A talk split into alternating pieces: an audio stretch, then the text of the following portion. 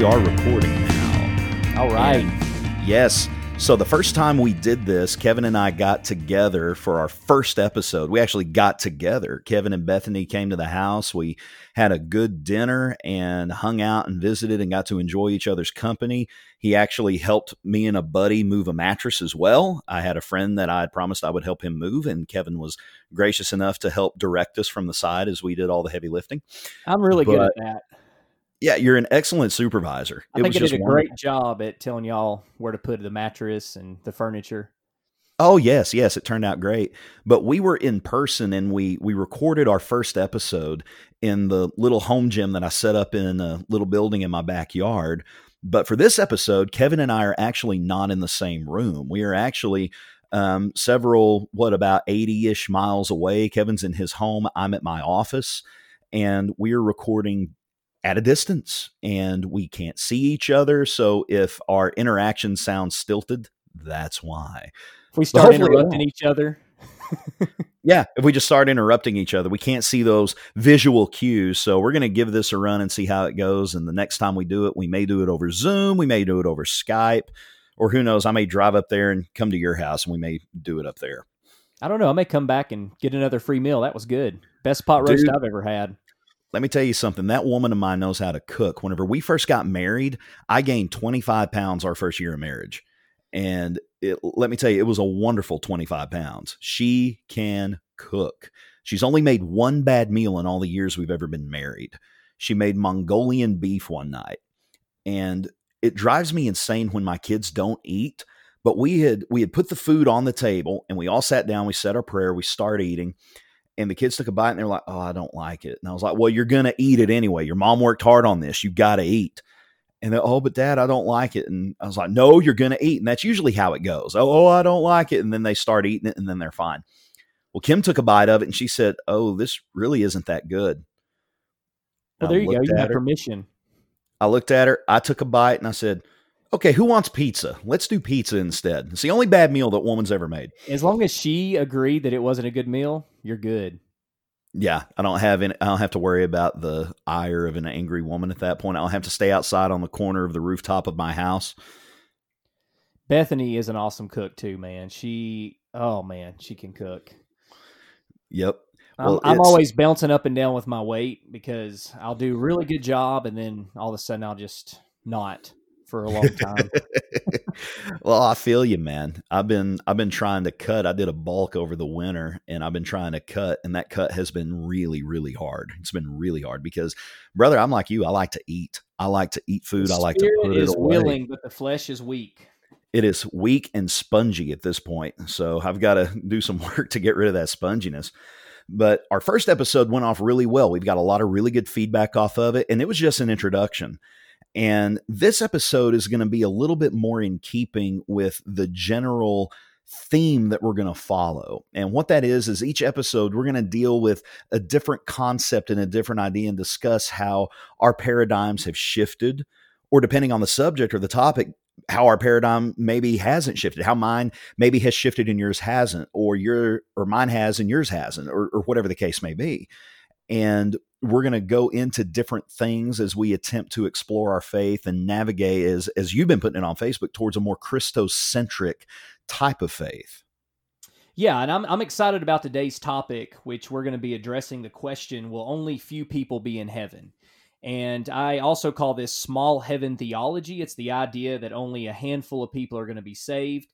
And man, I love talking about this because I feel like we have some really good news in this episode to share with people, but there's going to be a lot of un- undressing of some old arguments that we're going to be doing because, man, it's so important to establish why people, including ourselves, have come to the conclusions that we've come to, and then also our thought process as to why we changed. And so, I, I want to just begin with this idea, Lee, of why do you think that you believed for so many years that there's only going to be few people in heaven? Well, because that's what the Bible teaches. Okay, thanks. thanks everyone for listening. That's We've it. had a great episode. Four minutes. no, um, it, it- that would be the short answer, though. I mean, if if I'm going to get rid of the sarcasm for a moment, that would be the answer. The reason why I believe that is because, well, that's what the Bible teaches. If we look at passages like Matthew seven and what is it, thirteen? Yeah, yeah. In fact, I have it right here, and th- and I don't know how many times that I preach sermons talking about how there are only going to be a few people in heaven. In fact, one of my favorite sermons at the time was called "Are You One of the Few?" and Yeah. It was based upon Matthew 7, 13, and 14. And the text reads, Enter by the narrow gate, for the gate is wide and the way is easy that leads to destruction, and those who enter by it are many. But for the gate uh, is narrow and the way is hard that leads to life, and there are few who find it. So when you look at this passage, it seems almost undeniably clear that Jesus is teaching an absolute that there will be few people who are going to be saved. And I would even, in some of my old sermons, I would really emphasize and hit this point very hard by alluding to other passages such as 1 Peter 3:20 when Peter was talking about how there were only a few people saved in the days of Noah, which were only 8. And in Revelation chapter 3 verse 4 how there were only a few among them who were actually faithful. So I would go to these different passages. Another one is Daniel 3 with Shadrach, Meshach, and Abednego. And I would talk about how there's only going to be a few people who are going to be saved. You you have to make sure that you're keeping perfectly the commands of God. Of course, I never would say perfectly, but that definitely was the implication without even, Oh, yeah. even Oh, yeah. realizing that. And so, it, yeah, it's this idea that when you come to these texts, it really does seem undeniably clear that the Bible does teach that there are only a few people that will be in heaven. And when this becomes your framework, this is going to greatly dictate the way you view yourself and the way you view other Christians and even your own congregation for that matter.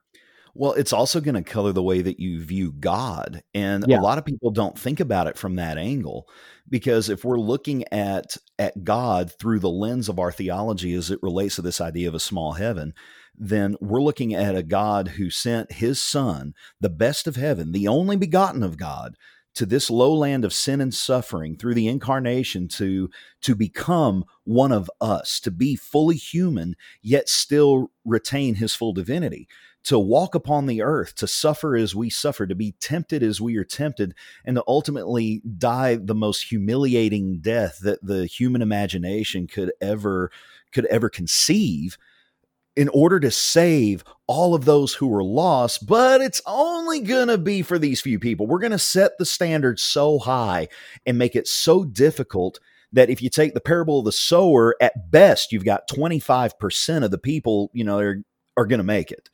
And at, at that stage, you know, whenever you think about it in those terms, it's like, whoa, hold on.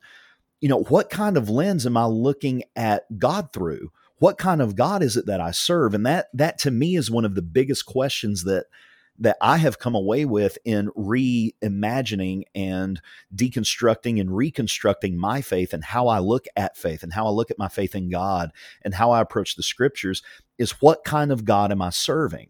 Am I Yeah. serving a vindictive God? Am I serving a God that that is keeping that way narrow on purpose to allow only a few in?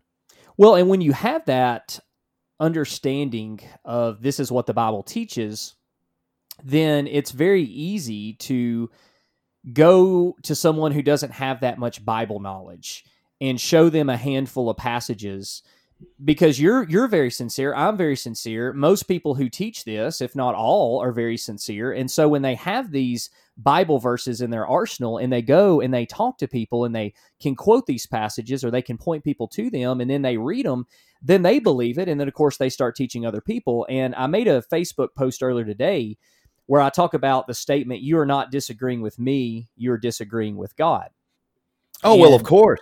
man i if you disagree with anything I say, you're not disagreeing with me. You're disagreeing with God. That's just oh, that just goes without saying. Yes, and the mm-hmm. problem with that is number one, I use that phrase so many different times, so I, I get it, I understand it, but it's a it's a very authoritative statement because what you're doing is you're able to hide behind the authority of God, and in my sense, or, or from my perspective, I was very sincere when I was using that statement. I mean, I really thought this is this was this is the Bible. This is what the Bible says, and therefore I'm just teaching what the Bible says. But as I as I talked about on my Facebook post, man, there's all sorts of faulty application that comes from that mindset when we're not humble enough to admit that our interpretation or understanding of Scripture should never be equated with Scripture itself. We should always understand this is my understanding to the best of my ability, as I am a very fallible human trying to understand an infallible God. And that to me is the biggest takeaway that I hope everybody gets to because it's something that took me a very, very long time to wrap my head around or, or to really to accept is that is the idea that God himself is sovereign and he is perfect in all of his ways. His book that we have is perfect. It is God breathed, but I am not. Yeah. And my perspective on that in my finitude I'm not going to be able to completely unwrap and completely parse everything there is to know in Scripture. So, for me to predicate my salvation on my level of knowledge is a fool's errand to begin with, because it's impossible for me to attain that level of knowledge but even so, if I can continue to grow in knowledge and I can continue to read and study, and we're not saying that knowledge needs to be thrown out. You can't throw out the baby with the bathwater. Knowledge is important, but a lot of times knowledge becomes an idol. It becomes, we begin, as you have said before, we begin to pursue knowledge under the guise of pursuing God. We're really not pursuing God. We're just wanting to build up our own knowledge. And in doing so, we gain this air of superiority about us. Well, I know more about scriptures than what these people do. And if they only knew what I knew, or if they only understood it the right way, well, they'd be right over here with me. Mm-hmm. And then we look around amongst some of our assemblies and we see that we have, you know, we, we see the church down the street that has, you know, three or 400 people or 500 people on any given Sunday. And then we look at our assemblies and, you know, maybe we have 100 or maybe we have 80 or maybe we have 40 or whatever else. Or maybe we have in some of the places where I've been, and I know that you've probably taught at too, we have, you know, eight to 12. And we begin to rationalize that in our mind because that can be discouraging in a way. Eh, but we begin to rationalize those numbers in our mind by thinking, well, you know, there's only going to be a few saved. And so I guess because our group is so small, well, we're really just holding the line then. Yeah. And that's what I was going to want to talk about next with you is that this really affects our overall view of ourselves and other churches because you're able to rationalize and justify why there is nobody perhaps at the church you're at or why there is nobody who sees things the way you see them instead of instead of allowing that to question or allowing that to bring you to questioning yourself or your own positions you just find yourself being even really more entrenched and indoctrinated with the idea that you're one of the truly few who have figured it out. Because everyone else they're just rebelling against God. They really don't care. And by the way the bible says this. The bible says there's only going to be few. So if nobody follows me because I'm following the Bible. So if nobody follows me, then they're not really following Christ. But you know what? Jesus said this would happen anyway. And so we begin to see scripture as these self fulfilling prophecies. Even if we're not properly applying them, we can't see through that because we have come to the scripture with this bias. And by the way, we all do. We all come to scriptures with biases, as we talked about in our last episode. But when we come to a scripture with this type of bias, we're not even allowing ourselves to consider an alternative. And so when we look at churches, when we look at other denominations who are flourishing, we make fun of them, we mock them, we condemn them, and say, well, you know what? They're not really saved. They're not part of the few. The Bible says only few people are going to heaven. And in fact, I heard one man say, if your church is growing, it could be a sign that you're not teaching the truth because the, Jesus said only few are going to be saved. Oh, wow. Well, and and what you said about you know we begin to to make fun of them and mock them. I mean, that's true. I can't, I can't count the number of conversations I've had where it's like you have this church over here and it's like, well, of course they have a bunch of people there. They're having a weenie roast after services, or they've got a fog machine and laser lights and a rock band or whatever else. And we begin to make assumptions. I mean, I don't know if they, well, have, they have multiple cups, machine. right? They have multiple. Or cups. they have multiple cups. Well, yeah, they got multiple cups, or this or that, or whatever else. You know, Sorry, we begin. I, to, I had to get that one in, man. Oh, of course. It, it, it's it's good that I love you anyway, right? but but in any case, we begin to mock them. We begin to disparage them. And I think a lot of times we do that, at least for me, because in part we're jealous. I know that that's why I would do that sometimes is is there would be a little sliver of jealousy there because you have this group over here that's growing. Why are they growing when we are not? We have the truth. And yet here they are, you know, growing by leaps and bounds, especially whenever we consider, you know, some of the things that Jesus said about the way being narrow and difficult and there being few that find it. And whenever we consider what it means to take up your cross and follow after Jesus, that means that this life is going to be burdensome. And if, you know, you're riding on a gravy train with biscuit wheels, I mean, are you really taking up your cross and following Jesus? Are you really pursuing him if life is easy and growth is coming easy to your group? That's the questions that run in the mind of those who believe that heaven will be small and those numbers are few in an uh, absolute sense. Yeah, and those are the same questions that I asked myself and really believed as well during that time is hey, the Bible says there's only going to be few.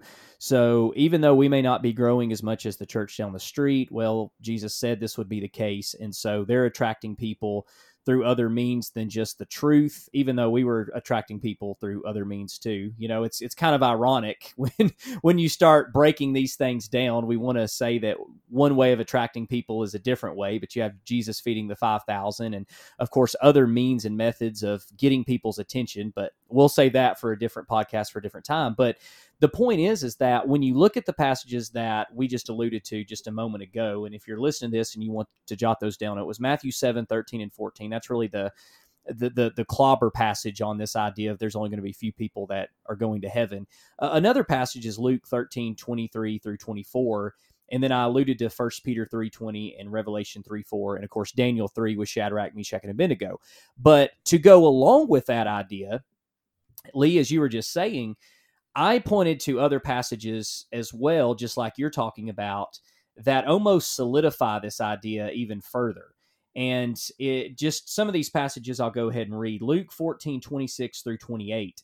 Jesus says, If anyone comes to me and does not hate his own father and mother, and wife and children, and brothers and sisters, yes, and even his own life, he cannot be my disciple.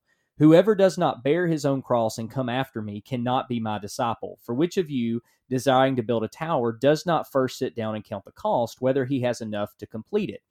When you look at that in Luke, that's Luke 14, 26 through 28. If you just quote that just like I did, and read that just like I did, with the idea that there's only going to be a few people in heaven, man, that really solidifies it, right? I mean, that almost seems crystal clear. People right oh, now yeah. may be listening saying, Lee and Kevin, how in the world are you going to explain these clear, undeniable passages away? And so that's one passage. Another one that I used to use a lot was Matthew 16, 24 through 26.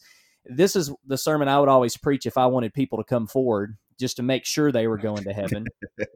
and, and, of course, I say that in jest, but I mean, I really believe that's what I needed to be teaching. But this this text, man, I tell you what, it can get a lot of people question their salvation. It says that uh, if anyone would come after me, let him deny himself and take up his cross and follow me. For whoever would save his life will lose it, but whoever loses his life for my sake will find it. For what does it profit a man if he gains the whole world and forfeits or loses his own soul? Or what shall a man give in exchange for his soul? And so you're looking at that and you're thinking, man, like what what am I doing right now that's separating me from Christ? What do I need to give up? I need to take up my cross and follow Jesus. And so and you have other passages too. We're not we're not going to allude to every single one. Uh, another one that I would oftentimes allude to or talk about is Matthew chapter 10 verses 34 through 39 where Jesus said I didn't come to bring peace, but I came to bring a sword to divide family against family, and there's going to be no peace, and it's going to be horrible, and and here I've come, and there's going to be division. So when you take all of that, and if you only look at those passages, is it really any wonder that if you have those passages and that's all you've been taught and you're not looking at context or you're not looking at other passages or principles that you would come to such a conclusion well, if you're going to separate and divorce the passages from its context, that's the only conclusion you can come to. But to me, this is really interesting because it's Very similar to what we talked about in episode one, where I talked about, you know, the first domino that fell for me and beginning to revisit and reevaluate and reorient myself to the nature of the scriptures and how I was approaching those scriptures. And, you know, you, it's almost like I'm going to come to the text with this idea of there are only going to be a few in heaven. Because for a lot of people, before they obey the gospel in our groups, they're going to hear these passages presented in the way that you have just presented them and in the yeah. way that you used to present them, and in the way that I used to present them. They're going to hear I wanna, that I message. interrupt you real quickly, and I, I want to. I just want to say this. This is why we believe that talking about this is so important because we understand where so many people are coming from. Yes. Yes. We, and we were there ourselves. And it's not that we're looking down on others who are still there and going, haha, we figured out you haven't. It's we're we're now wanting to bring to people's attention alternative understandings that we now believe to be the truth so that yes. they can have an opportunity to understand it in a different way that we of course from our perspective makes a lot more sense and is in accordance with what the bible teaches but to help free people man i am 10 times happier more joyful and I my relationship with Christ is so much better. I, I've you know I talk about in my book how I had a porn addiction, and, and a lot of in a lot of ways my legalism kept me there. And finally, when I understood grace and when I understood love and when I understood true relationship with Jesus, man, so many things started changing. And so we're not saying these same things because we just want to look down on other people and prove them wrong. Man, we want to we want others truly to find the the joy, the freedom that Jesus has set us free for, as we see in Galatians 5 1. It's exactly like the first episode whenever we said we're not here to grind an axe against anybody. You know, our goal isn't to call people out on the carpet and say, well, this is what we thought before, and anyone that thinks this is wrong. Where that's not the purpose here. Because whenever you look at heaven as a place that will be very small. I mean, what what is the the purpose of following Jesus? We follow Jesus because we love him, but we also look forward with hope to that to the expectation of the place that he has gone to prepare for us. You know, we realize that these bodies that we inhabit are biological machines that our souls inhabit.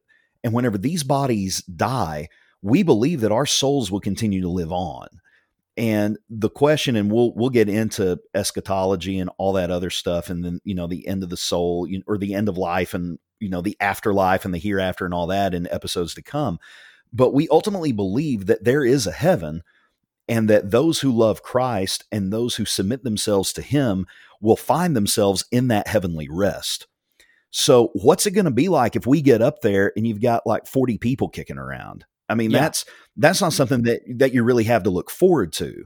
You know, whenever we get up there and we make it, and I believe we can be confident in our salvation and we can know that we are saved. I mean, John talks about that in his epistles.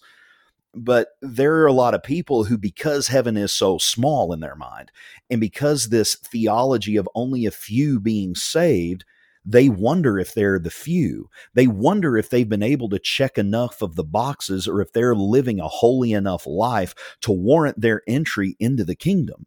And whenever the time comes for them to close their eyes and go to sleep, for their bodies to die, they're wondering if they're going to wake up in glory or if they're going to wake up in torment. And that is a question that plagues them. It's something that will chip away at them and that fear will build and build and build in their own minds until it becomes untenable. They either then have to ignore it or that fear can begin to cause psychosis. It can begin to cause all manner of issues that they have to work through if they even can work through it.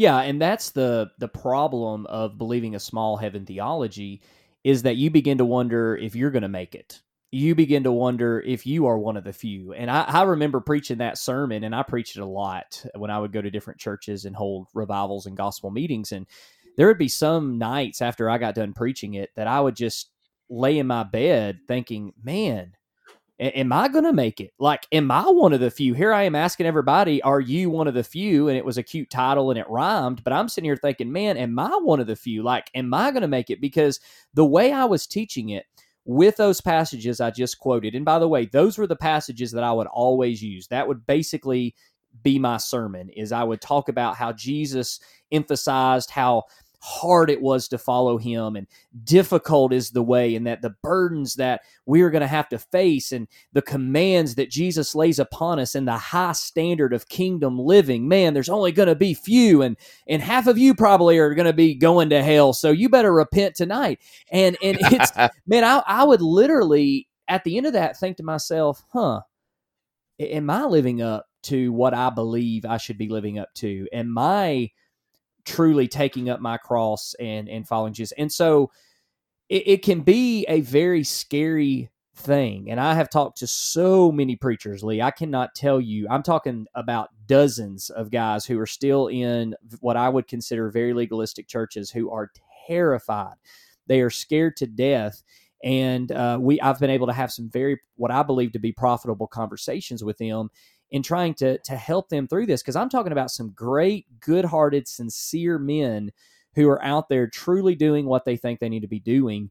And even people who oppose me today, man, I love them because I understand they were right where I was years ago trying to do what they think they need to do.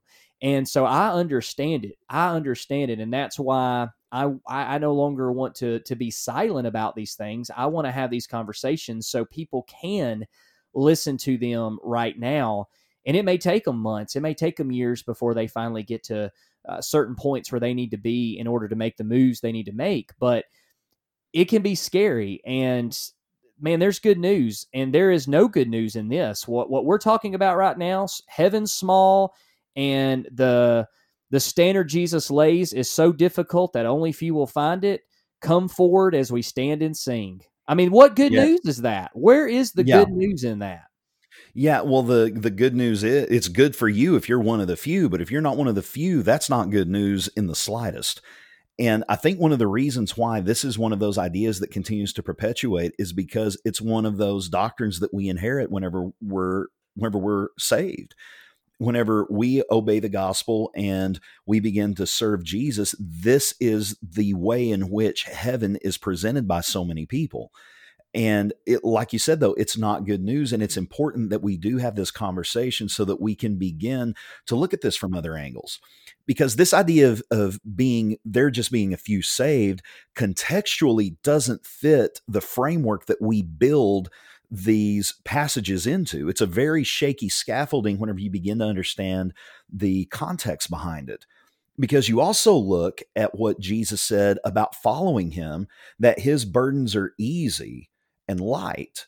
He, you know, he alludes to the idea of, yes, it's a difficult way. And we're going to get into that as we begin to unpack this but his burdens are easy and they're light. So immediately, if we look at this idea of following Jesus is hard and it's going to bring conflict, it's going to bring a sword, it's going to bring all of this. And if you don't have conflict in your life with the people you love, you're just not serving God well enough. Well, you immediately have a theological tension with what Jesus says about come to me all ye who are heavy laden and I will give you rest my yoke is easy my burden is light so what do we do with that tension? How do we go through that? Because I think in that's when we begin to find the context. Yeah, and that is something that really started changing my understanding of really just Jesus in general because I had had a certain focus of, of Jesus and his teachings. And it's just like anything in life. If you only look at someone's for example let's say their their negative traits okay? I'm not saying that i was looking at jesus negative traits that's not what i'm saying but let's just say from a, a human perspective all i do is i concentrate on someone's negative traits. Then i'm not taking anything else into consideration and if all i do is focus on their negative traits then that person is going to be completely different in my mind than they are in reality because while they may have negative traits, there's other traits, right? So when you begin to concentrate on just one area of someone's teaching or someone's behavior, then you can begin to reinvent that person into something that they really aren't. Now, with Jesus, yep. I didn't believe these were negative traits or characteristics. I believe that these were, this is just the truth. This is just who Jesus was. Jesus was this stern disciplinarian. He was the man who made it difficult for people to follow him. It was very hard. He came and just laid forth this truly impossible standard to follow, except if you've convinced yourself you're one of the few who have been able to figure out how to do it. And so, this passage you allude to here in Matthew 11, 28 through 30, man, that passage is beautiful because the two words that really strike me as interesting is when he says easy and light. So when you take that into consideration, that my yoke is easy, Jesus said, and my burden is light, then we have to ask ourselves, well, wait a minute, what does that mean? And how do we harmonize that with other passages where Jesus seems to be teaching conflicting information?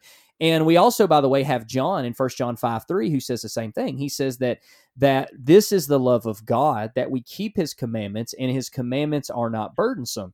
And this is the way that I actually used to understand these passages. I, I don't even think I've had this conversation with you before, but this is how I used to translate those passages back when I was a true legalist.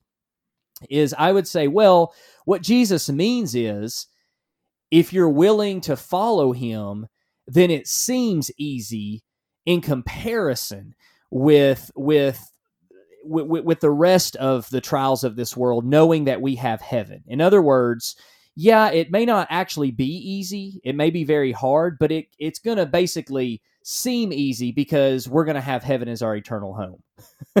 and so, which is by the way a co- complete misunderstanding of what what Jesus was saying, but that is yeah. how I had to understand it at the time because I couldn't come to the conclusion that G- following Jesus and his burdens was was easy and light. Now, I want to say this because I think this is very important. Here's what I came to realize, Lee. The context of Jesus speaking of difficulty speaking of division, speaking of how hard it is and the and the burdens and, and how difficult all of those passages without exception without exception I, I encourage you please go and study these in context. He is speaking of the difficulty not that he places on his followers but the difficulty that non-believers and enemies of christ will place on believers if they decide to follow him. And I want to say that one more time because this is so important to get. Jesus is not saying that what he is placing upon us is difficult because he clearly says, What I am placing upon you is easy and light. However, when you choose to follow me, there are going to be people who are going to put burdens on you. There are going to be people who are going to attack you. There are going to be people who come after you. And specifically in these contexts, if we're going to get that get into that in a minute, in the Jewish context, there will be people who come after you and persecute you.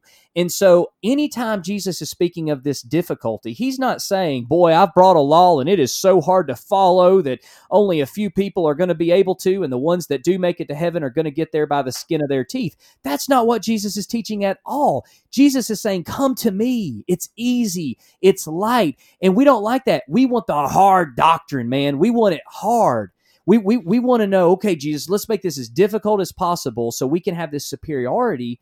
But jesus says no no no it's easy. It's light. What who was making it difficult for people to follow jesus? Were the ones who were coming up with all these rules for people to tr- to follow in order to go to heaven. And what's so interesting to me is the irony that's in that is you know jesus says come to me. My burden is easy my yoke is easy, my burden's light. I'm gentle and lowly in heart, and you will find rest for your souls. And whenever you talk about the human context and the human element of this, that whenever we follow Jesus, there are going to be those that oppose us, and that is where the hardship comes in. What's so ironic to me is, is whenever you began to change and you began to preach more grace centered uh, doctrine and you began to promote this idea of grace over legalism, you became persecuted by your own brethren, which mm-hmm. is yeah. hilarious in a tragic way. Because a lot of times, whenever we do begin to change and we do begin to promote this more Christ centered approach to, to serving Him and this Christ centered approach to the scriptures and taking the context of a whole overall, those that are the most legalistic and those who are still beholden to a lot of those legalistic thought patterns and hermeneutical patterns are going to be the ones that persecute us. So what Jesus said is is absolutely true. There are going to be those of our own household and those of the household of faith, our brothers and our sisters in Christ who will come up against us. And yeah, it, frankly, it, it, oh, oh sorry, man yeah, frankly, that's something that I'm really not looking forward to in all of this is, you know, the fallout that's that's likely going to come as a result of this. But even so, if it helps to assuage the fears of those who have no place to fear, it's going to be worth it. Well, I remember a teacher who, when I first started changing, I reached out to him and he told me that, Kevin, he said, You are on a journey that is going to give you so much peace because you're getting to know Jesus day by day in a way that you never have. And he said, You're going to find so much joy. You're going to so, find so much freedom.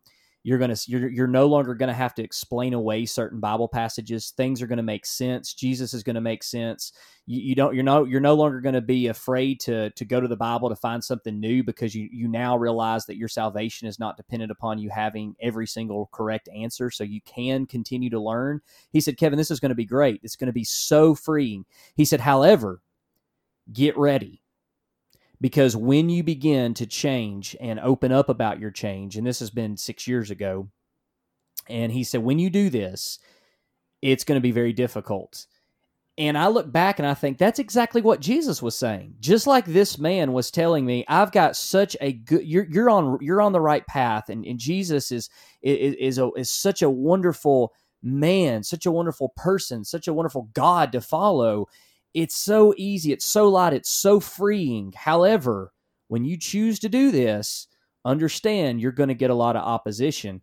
And for the for the Jews especially, you know, I think about how there were so many people who were trying to come to Jesus because they wanted that that burden lifted. They wanted Jesus to take that burden. And yet it was the very people of the law who were making it difficult for them to come. I, I think of the story of Simon the uh, Simon the Pharisee and what the Bible describes as just the sinful woman in Luke chapter 7 verses 36 through 49 and the the Simon the Pharisee was like, "Can you believe that, that that Jesus is associating with this woman? Can you believe he's talking to her? Can you believe that that he's letting her do this to him?" And and and yet it was him who was placing Simon the Pharisee was placing the burden on this woman, not Jesus, but because she chose to follow Jesus, she was persecuted. And so when we begin to look at these things in context, all of a sudden we we it makes sense and we have to ask ourselves the question, who killed Jesus?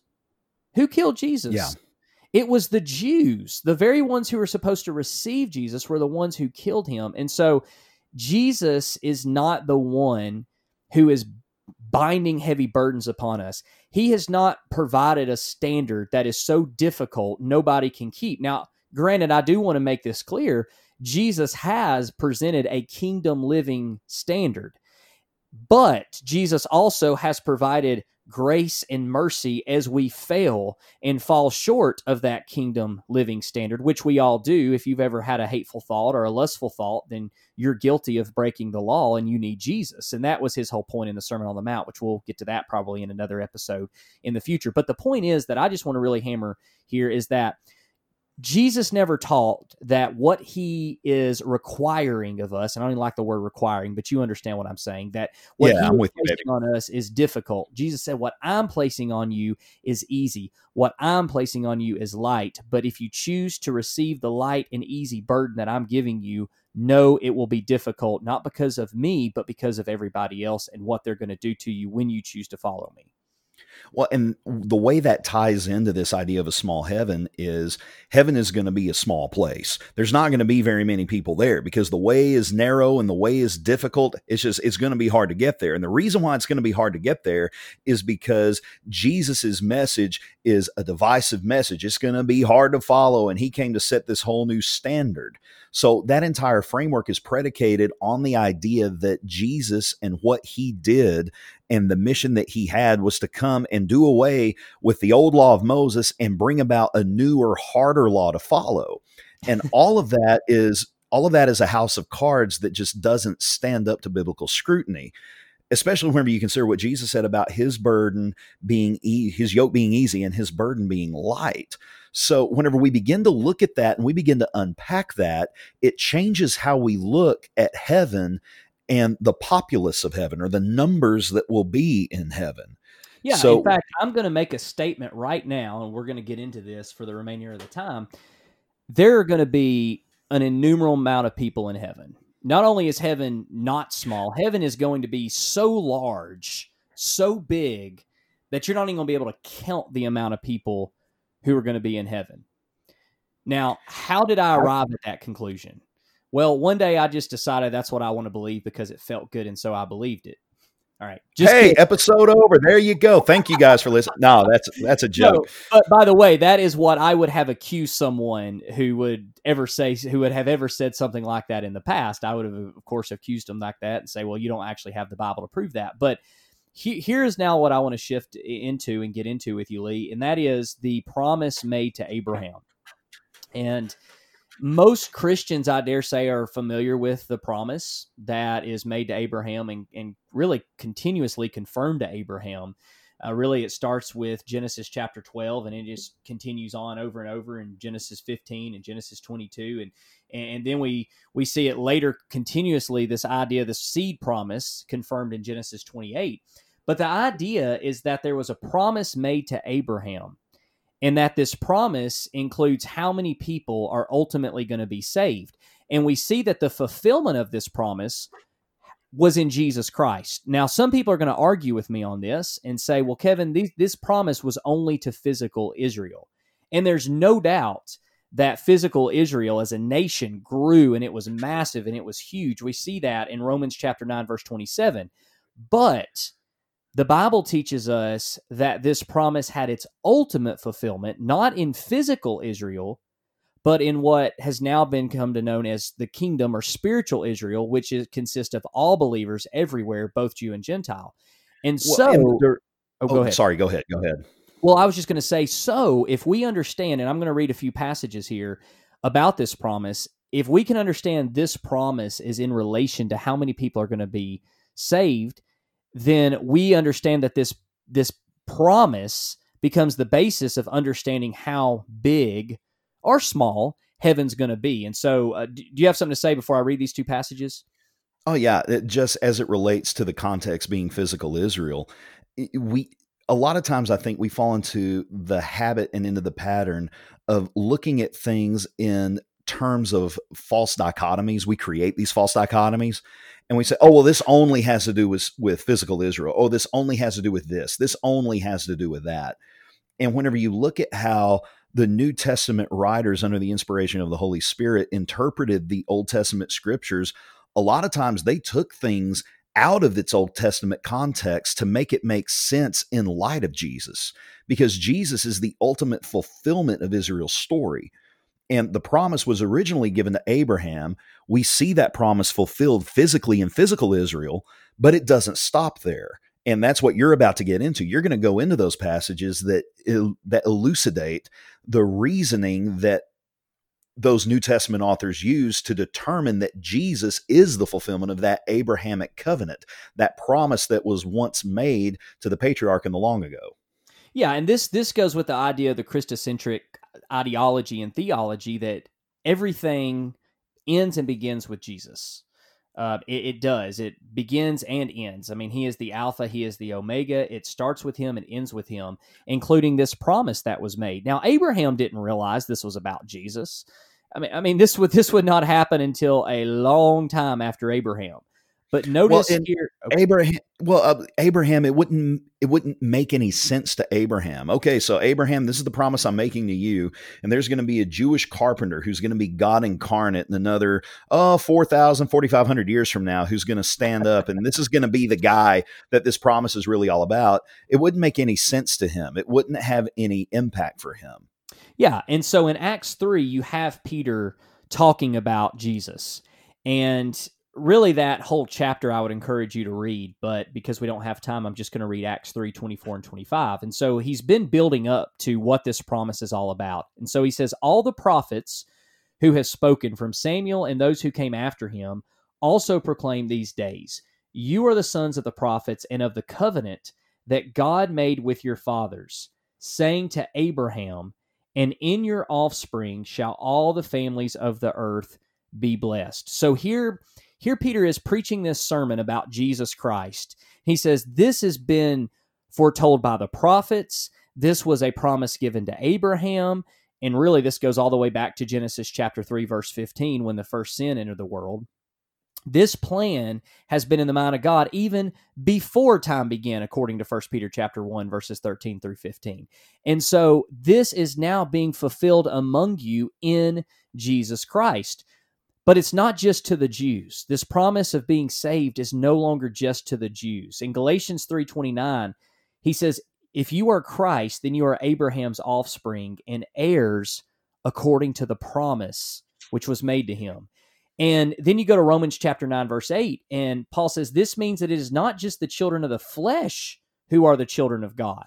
In other words, just because someone was born a physical Israelite no longer guarantees them a relationship with God, nor does it exclude other nations. And so he goes on to say, But the children of the promise are counted as offspring and this is powerful, man. I mean, this is so oh, powerful yeah. because most Christians are very familiar with the Great Commission, Matthew 28, 19, to go into all nations. Most Christians are familiar with Romans 1, 16, that the gospel is to be preached to the Jew first and also to the Greek and the Gentile. We see from Cornelius, the gospel is presented to the Gentiles. So we understand this, but what we oftentimes fail to realize is that all of this was a promise that goes all the way back and when when Paul is talking about this promise and when Peter's talking about this promise about Abraham, this is exactly what he's talking about. He is straight up quoting this. Eh, probably in your Bibles, it's even italicized to show that it's talking about this going all the way back as a cross reference. So, why is that it's so important, Lee, to understand that this promise is about ultimately how many people would be saved?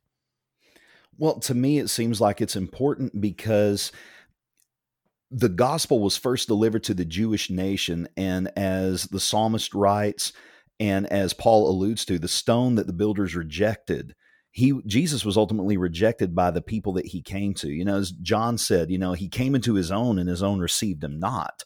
The idea is is that the people that Jesus came to, Israel, physical Israel, ultimately rejected him, and that leads to the gospel being offered up unto the Gentiles. And in yeah. those prophets from the long ago, we see that that was originally part of God's plan to reach those who were afar off, as Peter calls them in Acts chapter 2. And well, and, it's. Well, and I was just going to say that when you take when you talk about the numbers, and, and this is by the way something that I had never even considered until I started just doing some reading, and a couple of my buddies brought this to my attention they said, Kevin, why do you think only a few people are going to be in heaven? And of course, I quoted Matthew 7 13 and 14. And they said, Well, have you ever considered that Jesus Christ is the fulfillment of the promise to Abraham and that Jesus is is here to save people, not ultimately destroy them. He's he's here to save. And I said, Well, yeah, I know that. And I believe that the promise made to Abraham was fulfilled in Jesus Christ. They said, Well, do you know how many people is stated that's going to be saved through Jesus Christ? And of course, in typical Kevin fashion, I said, "Well, of course I do." Matthew seven, thirteen, and fourteen, only few. and, and, of course, I wasn't. I wasn't following their line of reasoning at first, and they said, "No, no, Kevin. Yeah. Think about what the promise said, and this is what it says. It says that there are going to be so many people saved through Jesus Christ that it's going to be more numerous than the stars in the sky." Genesis chapter fifteen, verse five more numerous than the sand that's on the seashore, Genesis 22 17, and more numerous than the dust that is on the earth, Genesis chapter 28, verse 14. Lee, when I heard this, my mind was absolutely blown. Well, I mean, I could not believe it. Well, it's a mind blowing proposition, especially when you've been conditioned and especially when you've promoted the idea that heaven's going to be a small place.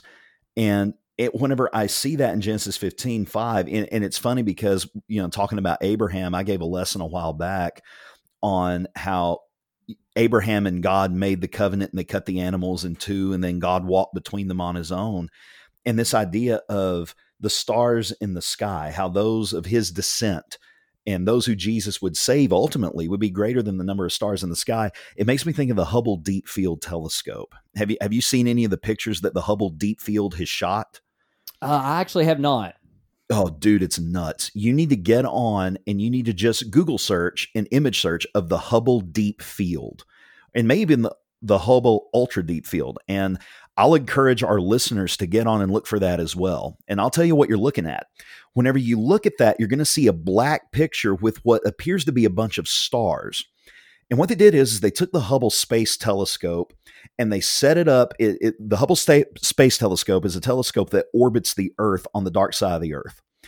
And they pointed it at the darkest section of space. What telescopes do is, is they collect light from far off places and make what casts that light more visible to the naked eye. And they pointed that telescope at the darkest spot in space and is before they left on holiday between Christmas and, and New Year's. They left it pointed at that one spot in space for seven days. And when they came back and looked at that, coming from the darkest spot in space that they could observe, they saw a near uncountable number of what they thought initially were stars. But as they began to process the images, what they found is, is that those weren't stars, they were galaxies. Now, our galaxy, the Milky Way, has somewhere between 270 and 400 million stars in it. These were literally thousands of galaxies that they saw with somewhere in the neighborhood of 200 to 500 million stars per galaxy. So, and of course, ancient cosmologists, they didn't have the Hubble Deep Field to look at, they didn't have NASA, but whenever you see God making a promise that those who are saved are more innumerable than the stars in the sky, and you consider that in terms of the Hubble Deep Field, it's truly awe inspiring. Well, and you you look at each, each one of those. You, yeah, you look at each one of those categories because, like you said, they they didn't have all the technology and they didn't need it. The point is, you can't even begin to count. I mean, you you pick up a hand of sand the next time that you're at the beach and you try to count each little grain, right? Just a handful, and you can't do it. You'd get frustrated. Same thing with the dust on yeah. the earth. Everybody's been locked in with COVID 19 and you know, I don't know if if if everybody's been cleaning the way that they should. From what I hear, everybody's been cleaning, and what I hear is everybody's houses were really nasty before this time, and so it gave people a lot of extra time to clean. And I've heard people joke about how much dust they had just in their own house. And when you think about Jesus said that there will be more people, or eh, or, the, or God told Abraham that through Jesus there'd be more people saved than there are dust on the earth.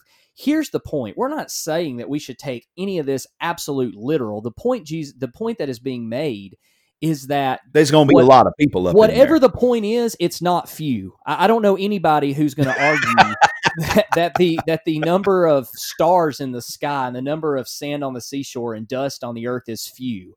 And so regardless of uh, because i actually taught this one time and i had a man come up to me he said well he goes well, i don't think i don't think god was being literal to abraham. I said, Well, I don't either. I said, But do you think that in any sense that sounds restrictive and, and limited. Does that sound like it's only going to be a few people? He goes, Well, no. I said, Well, that's the point that, that God was making Abraham. But Lee, we got this point now.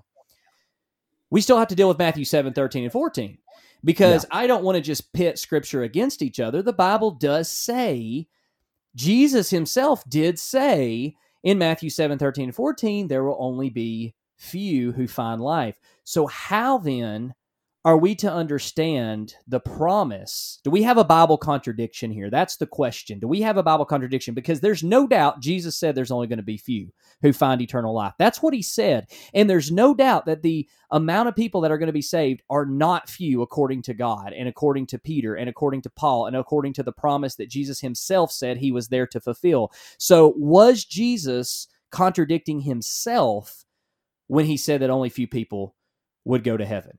How do we explain this? Well, if you come to this with the predisposition that heaven is going to be a small place, you do have a contradiction. But if we take the context of the whole, we take the context of all of the scriptures and how they relate to each other, and we look at the message that has been delivered at, at its core principled um, center, then you're going to see that you don't really have a contradiction per se. The contradiction is an imagined contradiction because it's a contradiction based on and predicated upon our, our own preconception. Yeah. From this, we can see that there isn't really a contradiction here. Heaven isn't going to be a small place. We're not going to have only a few there. So what that means is, is that whenever he says, few there be that find it, then that's going to have its own contextual basis that needs to be explored.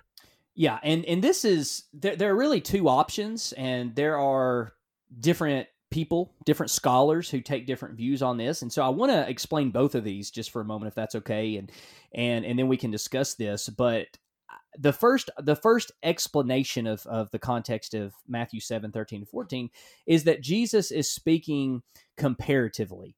In other words, this position says that when Jesus says only few will be saved, he doesn't actually mean few in an absolute sense, but few compared to the majority. And and some information that people may may give to to give credence to this idea is uh, this, for example, was in 2012. A poll was taken, and I'm, by the way, I'm sure the numbers are even lower than they were then. But a poll was taken that shows only 33% of the world's population claim any form of Christianity. So, this first explanation is that Jesus isn't saying heaven's going to be small. What he's saying is that the majority of people compared to the minority of people are not going to follow him. And that would therefore still, when you think of 33% of the world's population and all the people who followed Christ in the past, if, if you even take all of them, which I'm not going to say every single person who just says they believe in Jesus is a true faithful follower in Christ or has a relationship with him, but even assuming that they do, three out of 10 would still be considered few. So that's yeah. one explanation. I used to take that position and uh, then I changed, and I'm going to explain why. So, the other alternative, and this is more contextual, and I believe this does have more, more credence to it, is Jesus is speaking specifically about the Jews in this context. He's speaking about how many Jews will choose to follow him. And the reason why I believe this is this is the correct understanding is because most Jews rejected Jesus while he was on the earth. Remember, they're the ones who put him on the cross to begin with. And of course, my sins did too. So I'm not saying that in a derogatory way. I'm simply saying from a nationalistic perspective, the Jews, the majority of the Jews did reject Jesus while he was on earth. But they didn't just reject him while he was on earth. By the end of the first century and beginning with the second century, the majority of the church consisted of non Jews. It was mostly Gentile believers. And we even see this from the early church fathers that uh, the early church fathers were men who were not in direct association with the apostles or Jesus, but they came later and they were some of the earliest writers we have of, of Christianity who were followers of, of Jesus. And that none of them were Jews. Not a single one of them uh, were, uh, were a Jew. None of them were Jews. And so it also fits the immediate context as well as the historical context with the destruction of Jerusalem Luke 13, 23 through 27, and 1 Peter chapter 4, verse 18. And let me read one more thing and then we'll kind of discuss this. But really, to me, Matthew chapter 8, verses 10 through 12, proves this even further because this is right after Jesus healed a Gentile. And this is what he said. When Jesus heard this, he marveled and said to those who followed him, Truly I tell you, that there's been no one in Israel that I have found with such faith. I tell you that many Many will come from the east and west. This is talking about the Gentiles. Many will come who are not of Jewish descent, and they will recline at the table with Abraham, Isaac, and Jacob in the kingdom of heaven. While the sons of the kingdom, those being the Jews, will be thrown into the outer darkness in that place where there will be weeping and gnashing of teeth. So here you actually have Jesus say that there will be many Gentiles who will be saved. So, my conclusion, and like I said, there are a couple of explanations out there, but my understanding and my conviction on this at this time is that when Jesus was talking in Matthew 7 13 and 14, he was not speaking universally, he was not speaking for all time for everyone. He was speaking specifically to the Jews in that context because right after he would talk about how there would be many uh, Gentiles who would be saved, but not many Jews. That fits perfect with the context, and it also fits perfect with the promise that was made to Abraham. Well, a couple of things that come to my mind with that is what you just quoted there in Matthew chapter 8 and verses 10 through 12. Um, whenever Jesus said, I have not found such great faith in all of Israel, he's not talking about the geographical region in that passage. He's not talking about that area in which he had been preaching. It's like, oh, I haven't found all the, as much faith in all of Texas. You know, he, that's not what he's referring to. He's referring to the nation of Israel, right. of all of the descendants of Abraham, the physical descendants of Abraham. I haven't seen as much faith as this Gentile, this you know, what they considered someone just of a little bit higher standing than a dog. I've ne- I'm not seeing such great faith in all of my own people. Another thing that I think we need to, I, I want to make it clear, just because I'm a, a little more aware of some of the sensitivities of others, is whenever we talk about the Jews rejecting Jesus, we're speaking in an ancient context. None of this is meant to be or come across as anti Semitic at all. Yeah. So if you're listening and you're thinking, oh my goodness, I can't believe Kevin just said that. Kevin is a racist. He hates Jews. It must be because he's from Alabama that he hates Jews. No, no, no, no, no, no, no, no, no. This is not anti Semitic rhetoric. This is not anti Semitic language. It is a fact of history that Jesus, who was a Jew, a Jewish carpenter, who I love, who Kevin loves, who we have devoted our lives to following, We've devoted our lives to following a Jew. He was rejected by his own countrymen. And that's all we're saying. That's a matter of history. It's not an anti Semitic language. It's not any hate directed towards any nationality at all. So if you have that idea in your mind, flush it because it's not what we're saying at all. It's a fact of history that the Jews in Jesus' day rejected him.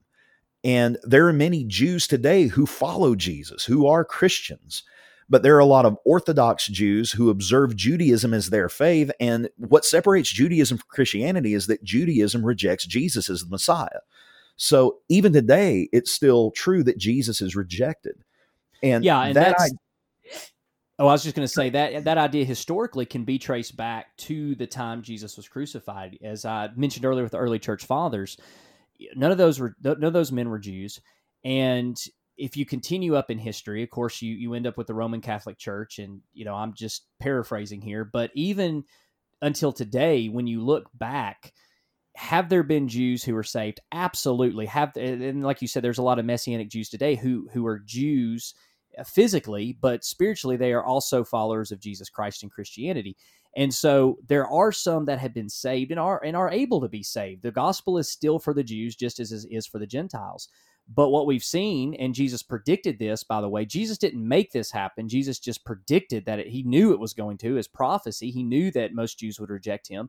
And honestly, to this day, as you pointed out, that's still the case, that it is extremely difficult. I have a friend of mine who was a Messi or who is a Messianic Jew, and he talks about how difficult it is to convert Jews to to believe in Jesus Christ. And he said that it typically takes two and a half to four years of deep relationship and deep study to convert someone to believe in Jesus Christ because of of their history and their trust still in the in the idea of a future Messiah, just as those who crucified Jesus during that time still believed in a future Messiah because they thought he was a false prophet. So getting back to to the point and i think it's so vital is when we look at this in context it makes perfect sense that this is what jesus is saying number one it doesn't contradict the seed promise of how there's going to be an innumerable amount of people who are going to be saved number two it doesn't contradict what jesus would say in Matthew 8 in the in literally the next chapter when he said there was many Gentiles who are going to be saved but few Gentile Jews who will be saved. So all of this fits perfectly and then once again with the destruction of Jerusalem how this was going to happen soon it was not that far away and that so many people would deny Jesus and they would be destroyed in that. And so that's really my conclusion on the matter. But there are, like I said, some people who take just the comparatively view where they believe that Jesus was speaking in comparison.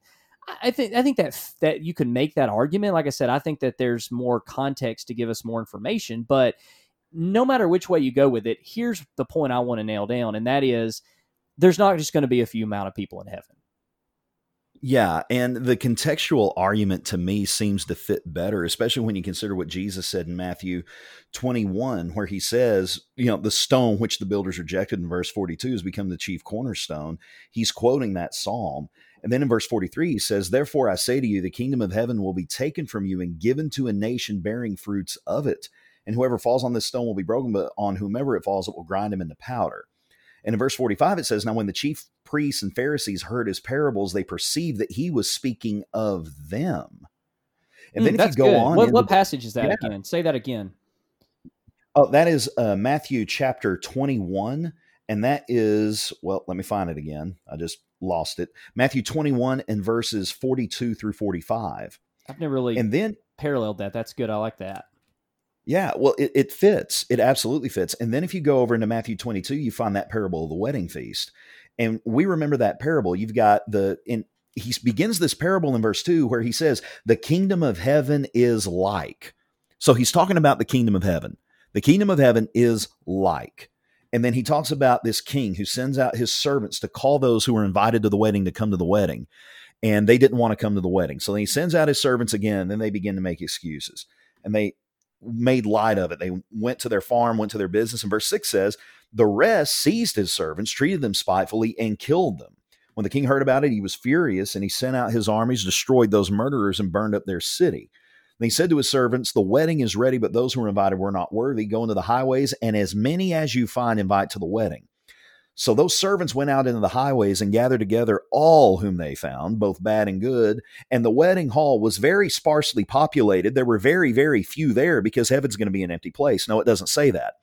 It says the wedding hall was filled with guests. And to me, that's Jesus explaining what heaven will be like. Now, there are some who will say, well, the kingdom of heaven here refers to the church and it refers to the coming of the kingdom. But a lot of times, whenever Jesus refers to the kingdom in that context, he doesn't call it the kingdom of heaven. So, I mean, based on this, and man, we could just keep going on and on and on about it, but I think that you've made the point very, very well. I hope that I've helped to make that point as well. You know, it's it's so refreshing and it's so comforting to know that the kingdom of heaven, heaven itself, I don't need to worry about how many people are going to be there. If I'm worried about heaven, or if I have the predilection that heaven is a small place, that it's going to be sparsely populated, that no one's there, well, I'm going to begin to worry, like we talked about at the very beginning. I'm going to begin to worry, am I going to make it? But whenever we look at God's grace that has appeared to all men, and he's extended that grace through Jesus, we can rest in knowing that he fulfilled his promise to Abraham in Jesus and that heaven will be much more full than we can possibly imagine it will be. Well, and to me, this made me a lot more humble because it took away my superiority complex. in, yeah. In, in the sense that before I really would beat my chest, uh, almost really like the the tax, uh, not the tax collector, but the Pharisee, and the way that I would come across in my prayers of, "Hey, look, I'm I'm so thankful that I found the truth, and and so many people out there don't have it, and yet I do, and all these other believers out there who." they, they pretty much believe about 95% of the same thing I do, and they have a phenomenal relationship with Christ, but you know, they, they don't necessarily worship the way that I think they should, and maybe they didn't have the proper understanding or an understanding that I think they should have of, of certain topics. Well, sorry, they're lost, and uh, I I'm thankful though I'm one of the few, and so it takes away that superiority complex, and and I don't mean to, once again to say that derogatory, but it does help to bring us all at equal footing, realizing that that yes, you're special because Jesus died for you. But look, there, there's going to be so many people saved. There are so many people who place their faith in Jesus, man. This isn't about look at how good I am compared to other people. This is about how those who place their faith in Jesus and have a relationship with him, man, they're going to be there in heaven. And there will be so many people there. It's going to be more than the stars in the sky, more than the, the sand on the seashore, more than the dust uh, on the earth. And man, that's just a beautiful thing. It's absolutely a beautiful thing, and it's one that I look forward to with great anticipation. It's going to be a wonderful day when time comes to an end and we stand there before our Maker and our Savior. It's going to be a great day. It's going to be a wonderful thing, and I can't really think of anything that compares to that idea or that concept. Amen, brother. All right. Well, do you have anything else you want to add to it? Anything else you want to say? Oh, that's good, man. I, I just I want people to know that we're not forsaking truth. Um, you know, we're we are trying to understand it. Um, I remember that when I first started hearing alternative views, that I just couldn't believe that there were actually biblical reasons for people to believe things other than the way I had been taught because I literally thought that my way was the only way. And so I hope people can see through this just because someone like myself thought that their argument was airtight and that they had everything figured out doesn't mean that they do. It doesn't mean that their argument is. And so we have to be willing to consider these alternatives. We have to be willing to understand just Jesus as a person and the larger context of who God is and just the love that he has for us. And uh, man, when you do that, your your mind opens up where you can truly accept Jesus for who he is. And you're going to find that Jesus may not be who you thought he was. He is, uh, in my mind, so much more than I ever could imagine that he is. And even I can't even comprehend the love he has for me. Well, and it's it's extremely reassuring to know that God is bigger, that Jesus is bigger than the boxes that we try to put him in sometimes. And to those that are listening to this, maybe you've heard all this and you think it's all just a bunch of hogwash. Maybe you're not buying the idea that that heaven is going to be a, a large place, that it's going to be filled to the brim with those who have placed their faith and trust in God. And my question would be to you to consider, not as a gotcha, not as some rhetorical ha ha ha, look at me, but but just really think about this. What does that say about the God that you serve? If heaven really is a small place, what does that say about God? Because to me, that's the biggest question that needs to be answered here. And in my mind, I, I, can't think of any greater question than to ask, what kind of God do we serve? We serve a God who loves us, and we serve a God who extends grace to us if we would but place our faith in Him. So, thank you all for listening. This is Lee and Kevin once again signing off until we see you next time. Thanks for listening.